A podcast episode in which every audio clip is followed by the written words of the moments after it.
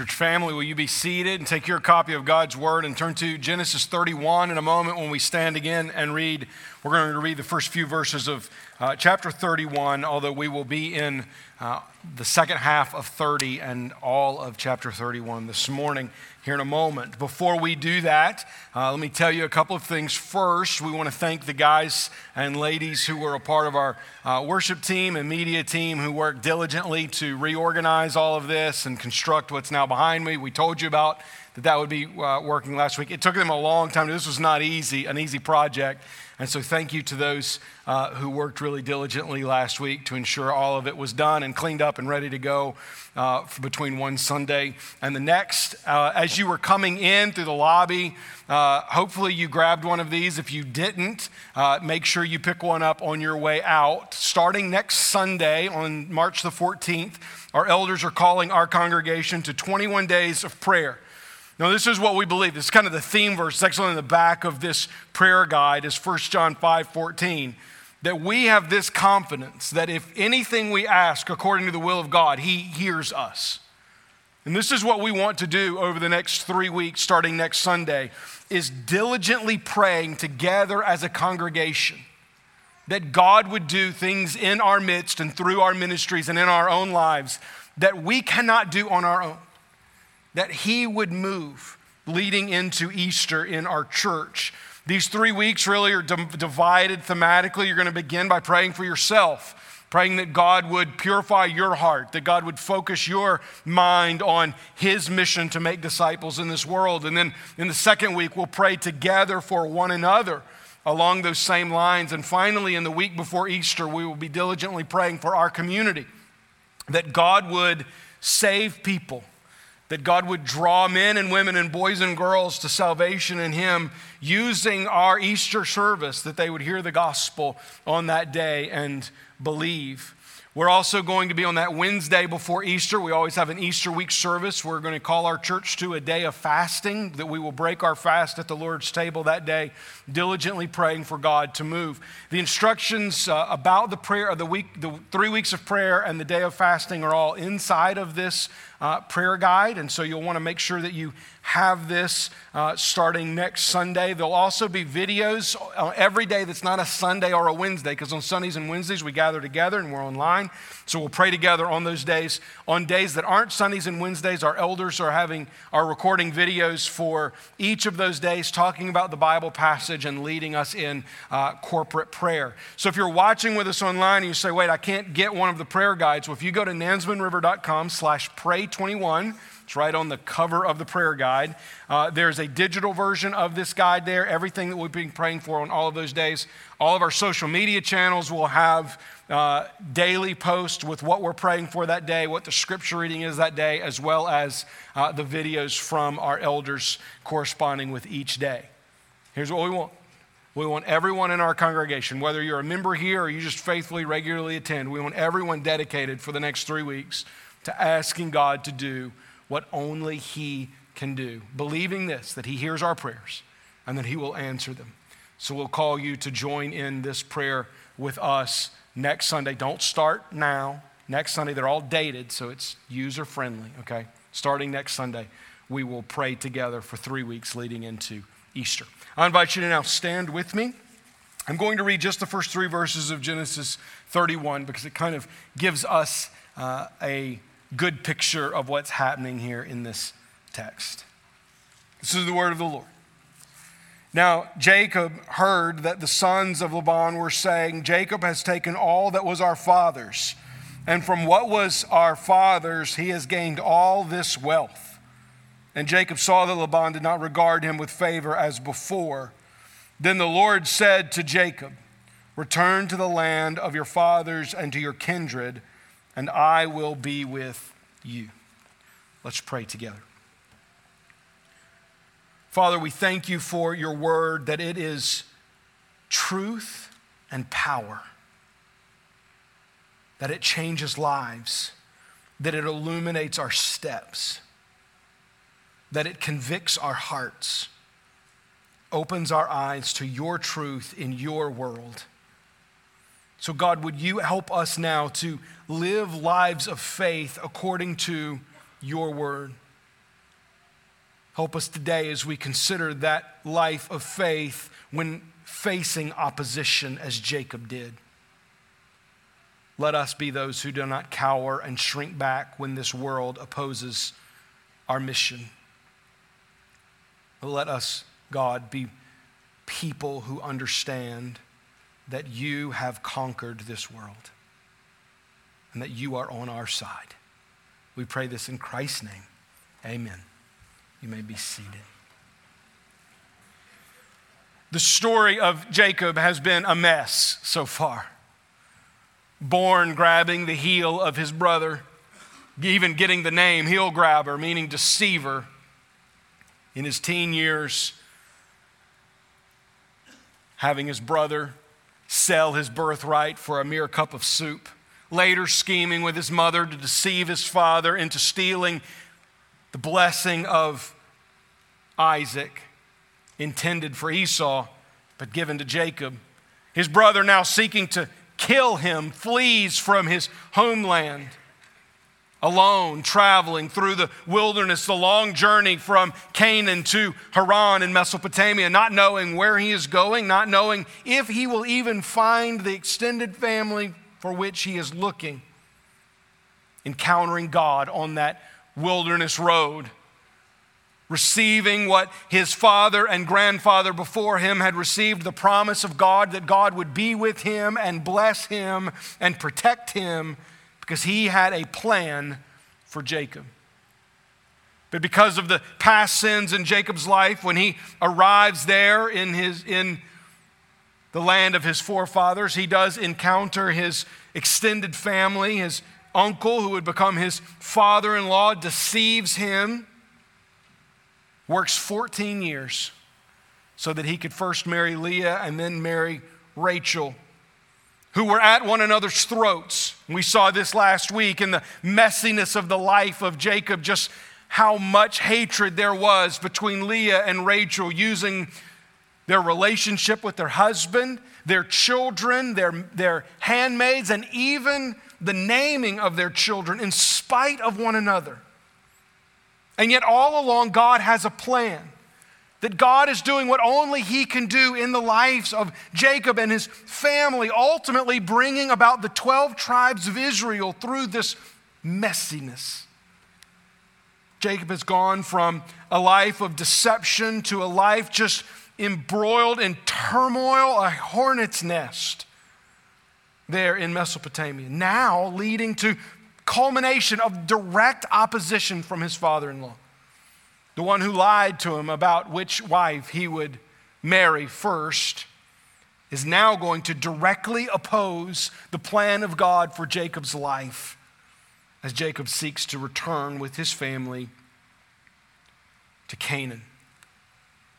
And we read a story like this, and it's, it's a long story, and uh, I'm going to tell it for you here in just a moment. We, we read a story like this, and, and we often wonder, what really, what does this have to do with me? I mean, I, I'm not a shepherd. I'm not living in Mesopotamia. I'm not moving to a new land. I, I, I don't have all of these family struggles that he has. What does that have to do with me? This is a picture of a man growing in his faith, and we're seeing that over the last few weeks in the life of Jacob. This man grow in his faith his trust of God, and, and now being directly opposed by his father in law, he still operates within that faith that he has in God. So, this is a picture for us of how we too should live lives of faith even when we experience direct opposition.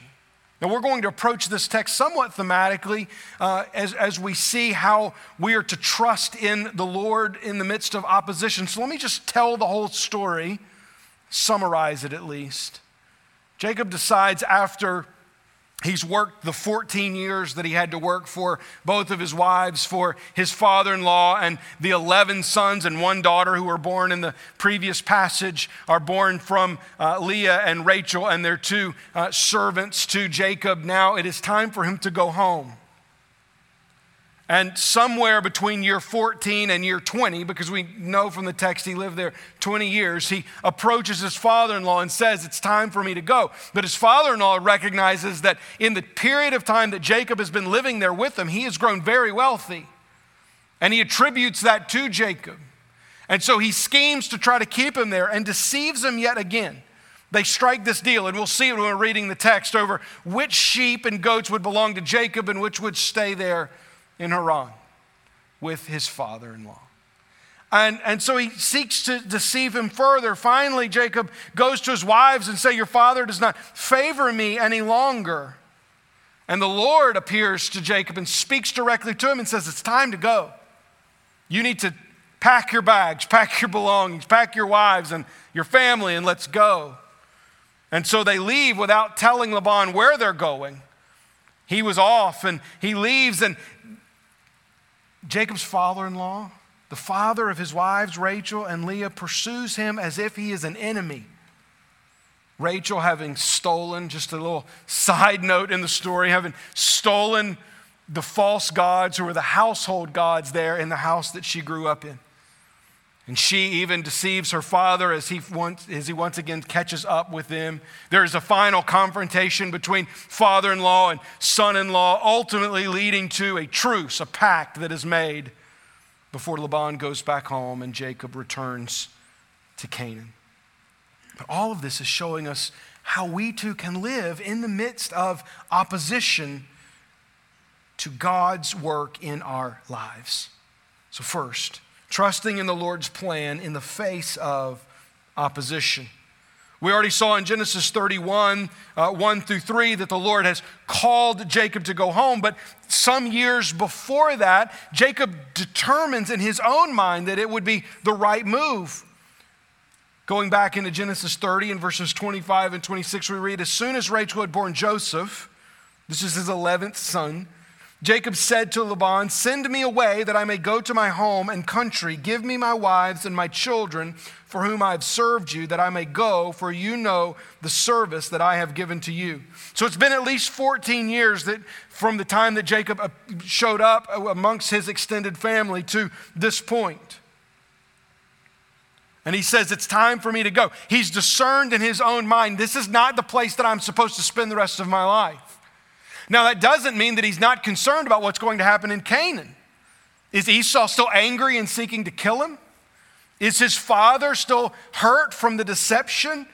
What will happen when he shows up with these two wives and numerous children? Will this be taken away from him as the power structure that existed in Canaan over the course of this at least decade and a half changed somewhat? It's not that there aren't worries ahead of them, but he recognizes that this is not the place that God had called him to be. That God wanted him to be somewhere else. And so he goes to his father in law and says, It's time for us to, I've, I've worked the amount of time I'm supposed to work. It's time for us to divide the spoils.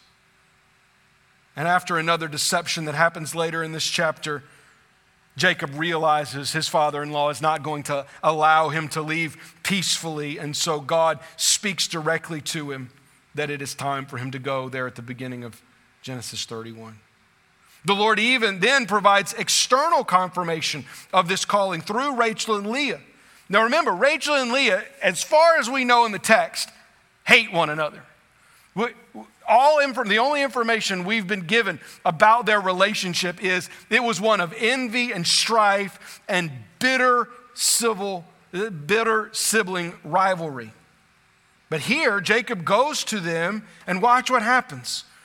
Picking up in verse 4 of Genesis 31, Jacob sent and called Rachel and Leah into the fields where his flock was and said to them, I see that your father does not regard me with favor as he did before, but the God of my fathers has been with me.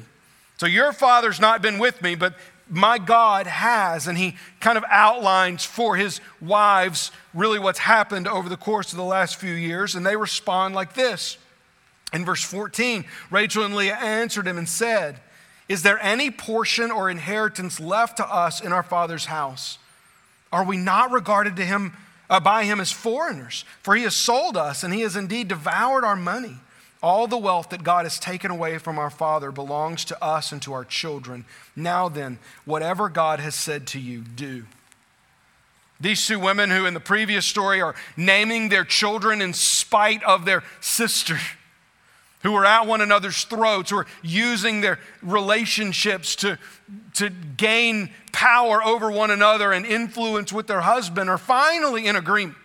They have seen what their husband has seen. It is time to leave. Then the Lord provides this external confirmation from these two women. I think this is an interesting note for us that when God is leading us, so often we become paralyzed because we don't know what to do. When I introduced this sermon, you may have thought this is a sermon I need to hear because I just I struggled deciding what God's will is for my life. Listen, it's never as complicated as you think it is. It's never going to be as difficult as you think it's going to be. Here's how we know what God's will is because God's directly speaking to Jacob. And God doesn't audibly directly speak to us in the way that he does to him, but we have God's word. We have the revelation of God contained in his word. So here's what we do we read it and we do what it says. We live our lives like God is speaking to us, not out of context, not reading a passage like this and think God wants us to go to Israel because that's what God wanted Jacob to do, but understanding its context and applying its truths in our lives, we live faithfully to God, obediently to Him. And then we just walk down the path that God puts in front of us, continuing to live faithful lives. And sometimes, often actually, God will put these external confirmations in our lives to tell us we're going along the right path. Can I tell you what one of the best of them is? That you may not think, and, I, and sometimes I wonder if we use this well enough. One of the things I'm proud of about this church is that the vast majority of you are actively engaged in small group. You attend small group, you, you, you're faithful to study the Word of God together, you're faithful to pray for one another, you're faithful to care for one another and be in community with one another. Probably the closest relationships you have in this church, for most of you, are in your small group. But here's what I wonder when you're faced with a major life choice, do you go into your small group and ask them for their wisdom? Maybe you ask them for their prayer, but do you actually ask them for their wisdom? Do you do what Jacob does with his wife here and lay out the truth and say, What should we do? I believe we should do that. We should regularly allow the people of God in our lives that God has placed in our lives. And for most of you in this church, it's probably those men and women, other families, other couples that are in your small group. Do, do you appeal to their wisdom? Looking for that external confirmation because sometimes another Christian will see it and they're going to ask questions like, How is this helping you achieve the mission of God in your life? How is this helping you walk towards holiness and Christ likeness? And maybe we don't want those answers to those questions, so we don't ask them. But this is the, how God works in our lives. He leads us as we follow Him obediently, and then He brings other people along to help us guide that path. And yet, opposition, opposition will often still remain. And it does in Jacob's life. His father in law, Laban, opposes and even misconstrues Jacob's reasons for leaving. He does this both at the beginning of the story in Genesis 30 and when he finally catches up to them, having pursued them like enemies in Genesis 31. Let's look at the Genesis 30 passage first, starting in verse 26. Jacob says, Give me my wives and my children from whom I have served you, that I may go, for you know the service that I have given you. But Laban said to him, If I have found favor in your sight, I have learned by divination that the Lord has blessed me because of you. Name your wages, and I will give you. Jacob said to him, You yourself know that I have served you, and how your livestock have fared with me. So, in this initial conversation he's having with his father in law, he says, It's time for me to go. And his father in law kind of appeals to the Lord. He says, By divination, I have determined that the Lord has blessed me because of you. Now, remember, this is not a, a, man who serves God. He's actually going to pursue this family because they've taken the false gods out of his home in the next chapter. This is a deceptive person. And so, you, just because he says that he is you know, that he's learned this through divination of the Lord. Doesn't mean that he actually has. This could just be a manipulation on his part, knowing that that appeal is going to mean something to Jacob. But he recognizes, I'm richer now because of you. And so you really need to stay. So he tries to talk him out of it. How often does this happen in our lives? I, have watched this happen in the lives, particularly of people maybe that want to go to the mission field, far too often listen to me. Parents, let me just talk to parents for a minute. I didn't do this in the first service. This is spontaneous. Sometimes I get myself in trouble when I get spontaneous in the sermon. Parents, your teenager comes to you, your young adult comes to you, and they say, I think God wants me to go spend a semester, a summer, two years before, during, after college, serving the Lord overseas, proclaiming the gospel amongst the nations, your first question better not be, well, how are you going to make money? How are you going to work this out? What's this going to do to your long term plan? What's, it, what's this going to do to your education? What's this going to do to your career? Isn't this going to set you back? Listen, that cannot be the way that we talk to people about God's plan for their lives. That's exactly what Jacob's father in law does to him, though. He says, Let's talk money. Because that's what's going to really matter, right? Let's talk about money. You've been a big blessing to me in my life, Jacob. So, so you name your price, big boy. What's it worth to you to not go home? That's what he does. And he mixes in a little spirituality in it, right? A little divination, a little bit of the Lord said, the Lord showed me alongside of the how much money do you really want, trying to talk him out of it. A couple of years, few years later, when Jacob finally leaves with his family and Laban catches up to him, the manipulation continues. Genesis 31, starting in verse 25, and Laban overtook Jacob. Now Jacob had pitched his tent in the hill country, and Laban with his kinsmen pitched tents in the hill country of Gilead. This is Jordan. It's on the other side of the Jordan River from uh, Israel. And Laban said to Jacob, What have you done that you have tricked me and driven away my daughters like captives of the sword? Why did you flee secretly and trick me and did not tell me so that I might have sent you away with mirth and song, with tambourine and lyre? And why did you not permit me to kiss my sons and my daughters farewell. Now you have done foolishly. It is in my power to do you harm. But the God of your father spoke to me last night, saying, Be careful not to say anything to Jacob, either good or bad. And now you have gone away because you longed greatly for your father's house. You notice the manipulation continues here. Do you see it? He tries to guilt him, Laban does to Jacob, for what he is doing. He says, he says, Why'd you leave like this? You didn't have to leave like this. We'd have thrown you a party. Come on, Jacob. It's 20 years they've been at this. And he's still putting his arm around and saying, Don't you know I'm on your team? Don't you, don't you know that I'm, I support you? Why did you leave the way that you do? Why did you pack everything up? We're told in the text, uh, in another part of the text, that he was away shearing his sheep. And so, because he was away, Jacob took that opportunity. Why did you flee like that?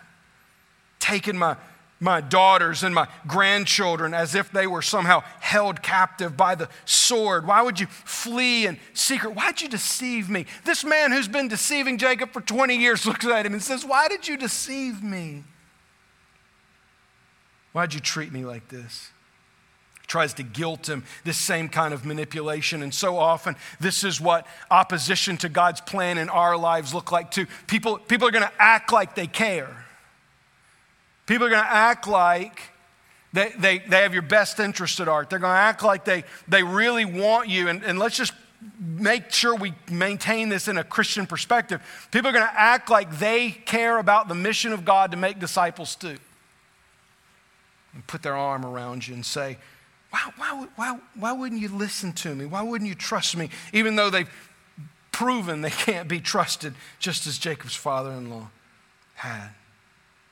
I would say, I would imagine for every Christian in this room or watching with us online right now, you would say, uh, just at, with absolute, that your desire is to follow the plan of God. Wouldn't we? Wouldn't we all agree with that? My desire is to follow the plan of God. But what actually happens when we face opposition? So often we face the kind of opposition that Jacob faced and we shrink back from it. As Mike Tyson said, that great theologian, right? Everyone has a plan until they get punched in the mouth. Everybody thinks they know what they're doing until opposition comes. I find it interesting, great boxer Mike Tyson, who said that, actually lost the fight to Evander Holyfield right after he had said those words. The 11th round, Evander Holyfield knocks out Mike Tyson. Why? Because the opposition of Mike Tyson wasn't enough. He just kept going with the plan.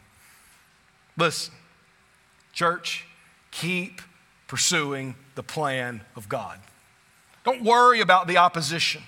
Don't worry about the adversity. Don't worry about the persecution. God is in control. He's got this, and His plan will come to fruition in your life. Adversity in the Christian life is real, it's not potential, it ought to be present.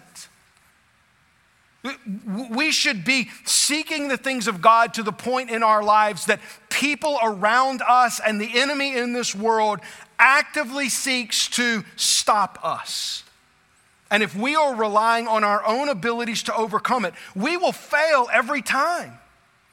We will fail to overcome the adversary on our own, but God is able. This is why we're going to Him in 21 days of prayer before Easter, because there's things we can't do that only He can.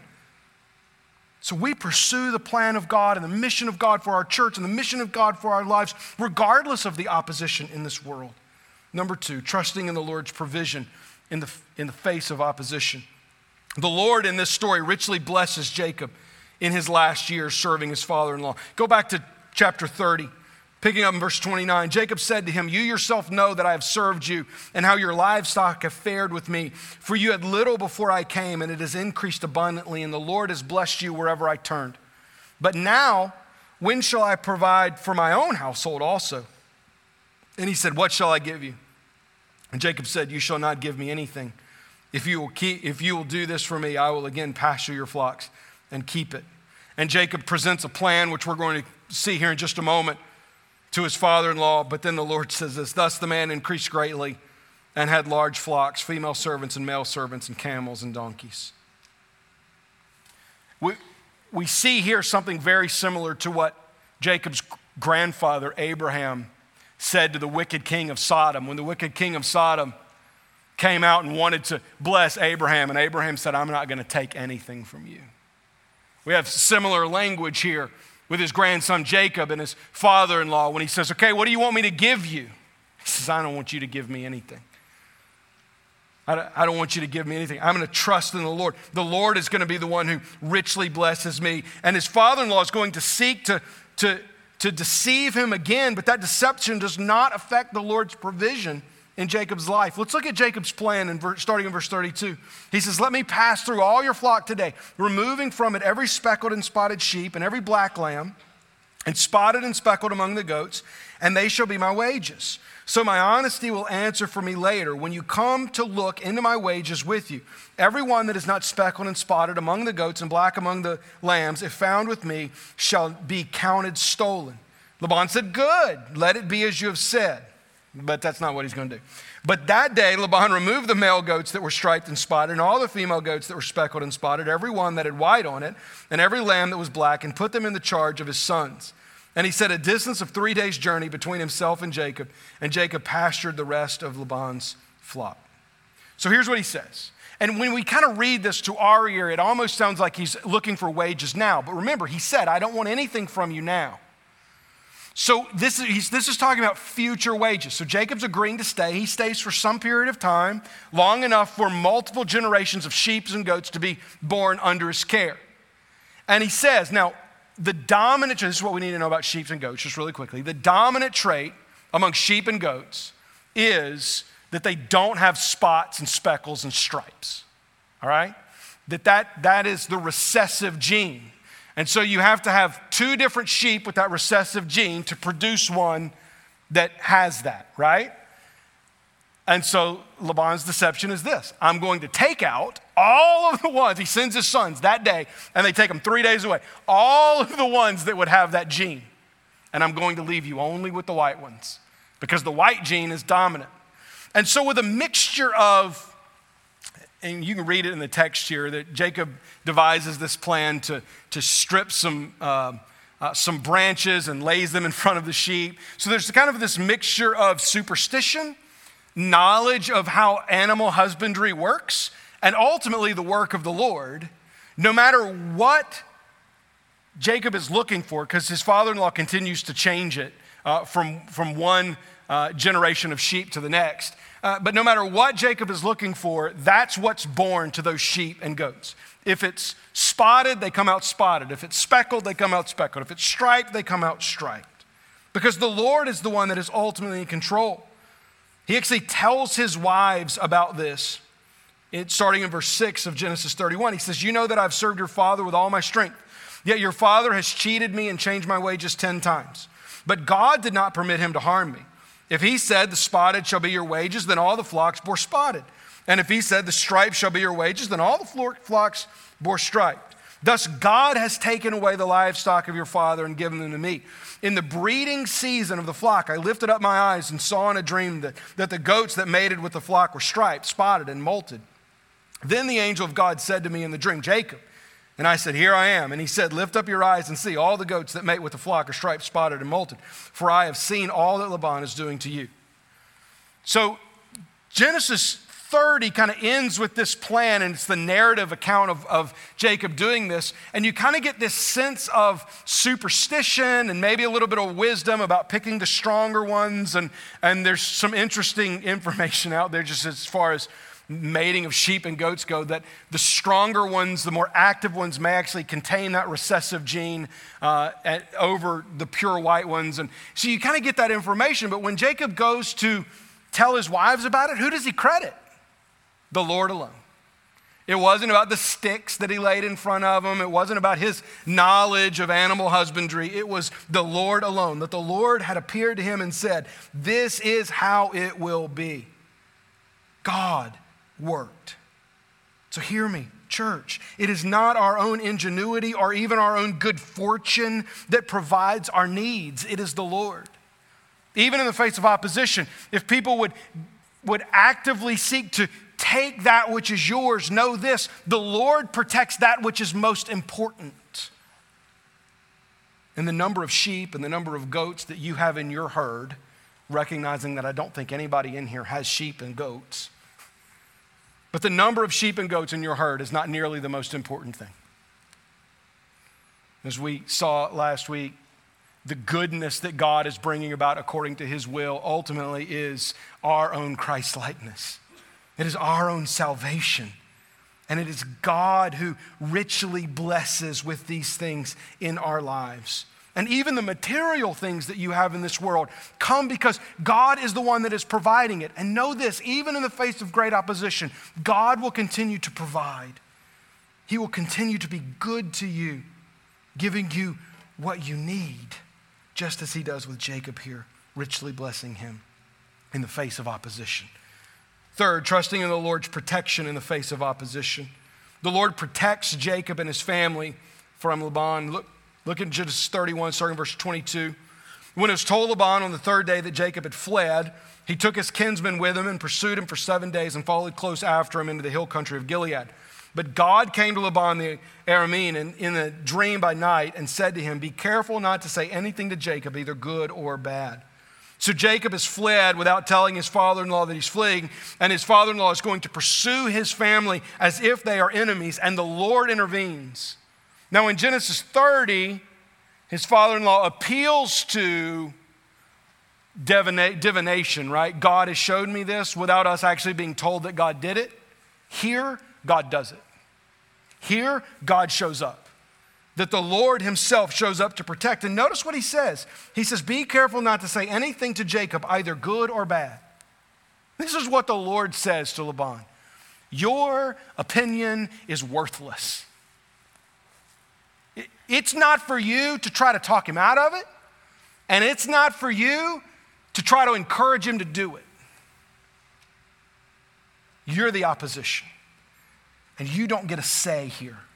So the Lord himself appears to protect Jacob. And it does, and it works.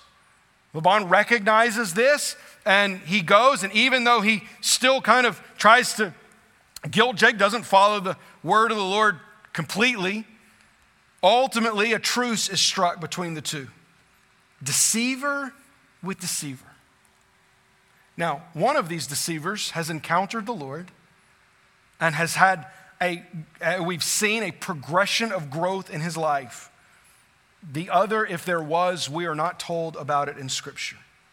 But it is the Lord alone, not either of these deceivers, who can be trusted to enforce the treaty that they make here at the end of Genesis 31. Pick up with me in verse 51. Then Laban said to Jacob, See this heap and the pillar which I have set between you and me. This heap is a witness, and the pillar is a witness that I will not pass over this heap to you, and you will not pass over this heap and this pillar to me to do harm. The God of Abraham and the God of Nahor, the God of their fathers, judge between us. So Jacob swore by the fear of his father Isaac. And Jacob offered a sacrifice in the hill country and called his kinsmen to eat bread. They ate bread and spent the night in the hill country. Early in the morning, Laban arose and kissed his grandchildren and his daughters and blessed them. Then Laban departed and returned home. So they put a marker there. And they say, I won't cross it to do you harm. You won't cross it to do me harm. But the history, history tells us neither of these men can be trusted. But it is the Lord by which they swear, and it is the Lord who keeps it. It is the Lord who is ultimately protecting Jacob as he brings him along the path that God has called him to. And we're told that Jacob swears by the fear of his father Isaac. The word fear there is capitalized in your Bible because it is talking about God Himself. That it is, it is the God that Isaac believed in, it is the God that Abraham believed in, and it is the God that Jacob now believes in, who he is trusting to keep this truce within his family that they will do no harm. It is the Lord who ultimately protects us. And listen to me that which the Lord protects is far more important than what you likely think it is. You see, when we think of the protection of the Lord, we're so often thinking like, God's going to keep me from getting in a car wreck, or God's going to keep me from coming into some kind of physical harm in some way. Listen, there is lots that this world and the opposition of this world can do to these frail temporal bodies of ours. But there is absolutely nothing that this world can do to that which God protects, which is our eternal souls. It is He and He alone who holds us in the palm of His hand. And while there is nothing wrong with praying for and asking for and trusting God for physical protection, if that does not manifest itself in our lives, it is okay. Because that which God protects is far more valuable. It is his promise that he will keep our souls from perishing. So what? Is my faith evident when I encounter worldly opposition? Last week, when we were looking at the mess in Jacob's life, I ended with a similar question. I want to pose it again. Do I trust the Lord to accomplish his purposes when surrounded by the messiness of this world? And we ended last week with seeing that God works all things together for His glory and our good, our good being our Christ likeness. And so God is accomplishing His purpose as everything seems to rage around us. And so this question just naturally builds as the text built from the messiness to the opposition. So the question is, does, is my faith demonstrated? Can, can, is it obvious that I am operating as a person of faith, even in the midst of opposition. And it's important for us to remember who our opposition is. You may, when I say the word opposition, actually picture a human being. And that could be true, just as it was in Jacob's life. But our primary opposition, Scripture tells us, isn't of this, isn't of flesh and blood. Ephesians 6 tells us that, right, our enemy isn't of flesh and blood, but it's powers and principalities, and it's the enemy of God, is the enemy of his church and the people that make up his church. And so our opposition isn't so always so easily identified with a name and a face.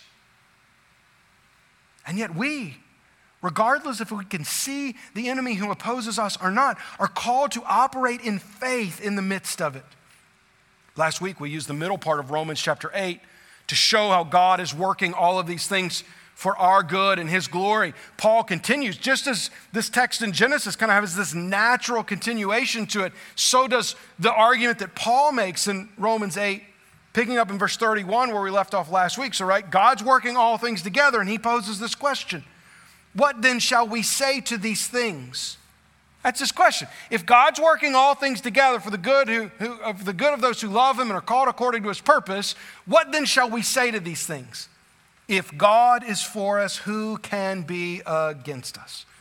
He who did not spare his own son, but gave him up for us, how will he not also with him graciously give us all things?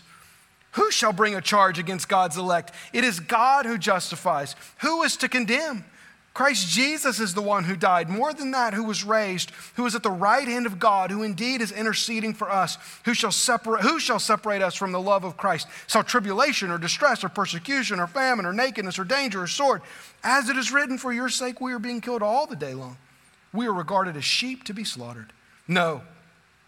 In all these things, we are more than conquerors through him who loved us. For I am sure that neither death, nor life, nor angels, nor rulers, nor present things, nor things to come, nor powers, nor heights, nor depths, nor anything else in all creation will be able to separate us from the love of God in Christ Jesus our Lord. Hear me clearly this morning, church. There is no opposition in this world that can overcome those who are in faith in Jesus Christ. There is nothing this world can throw at us that will steal you out of his hand. So stop worrying about it. Stop fixating on the opposition. We get so distracted by looking at the world and how the world is opposed to Christianity when the scripture clearly tells us that the world will always be opposed to Christianity. We become so distracted by looking at the world that we become paralyzed. We start worrying about how will God fulfill his plan and how will God provide for me and how will God protect me when God's promised he'll do those things. And there is nothing in this world that can come between you and him. There's nothing in this world that can stand in the way of the mission of God's church and his people. So stop fixating on the wrong thing. Put your eye on Jesus. Put your eye on the one who died in your place, who was raised from the dead, who now ensures that there is nothing in this world, seen or unseen, present or future, that could ever separate you from the love of God. There is no opposition in this world that comes close, close to overcoming what Jesus is doing in your life. So live as men and women and boys and girls of faith, trusting that God is able to do, even in the midst of opposition, what He has promised He'll do. Are you sitting here today watching with us online? You say, I've never come to faith in Jesus. I don't have that assurance. Well, today you can. This promise can be true in your life if you will but believe that Jesus is exactly who this passage in Romans 8 says he is that he died for you, that he rose again by the power of God, assuring your salvation. If you will believe that and turn to him, then he too will hold you in the palm of his hand, never letting you go. And there's nothing in this world that will overcome you if you will but believe that. Oh, church, let's stop looking at those who oppose us and fix our eyes back on Jesus. Fix our eyes back on the one who is leading us and guiding us, whose word lights our paths, so that we may be used by him to accomplish his purposes in this world. Let us be those who demonstrate our faith, and it is evident to everyone around us, no matter what this world throws at us. Let's pray together. God, would you help us because we are so easily distracted often by what's raging around us that we take our mission, or we take our eyes off you and your mission for us. Let us live according to your plan. Let us trust in your provision. Let us stand firm in your protection. Because no matter what this world does to us, they can never snatch us out of your hand. So thank you, God, that you are the one who hold us fast. We pray in Jesus' name. Amen.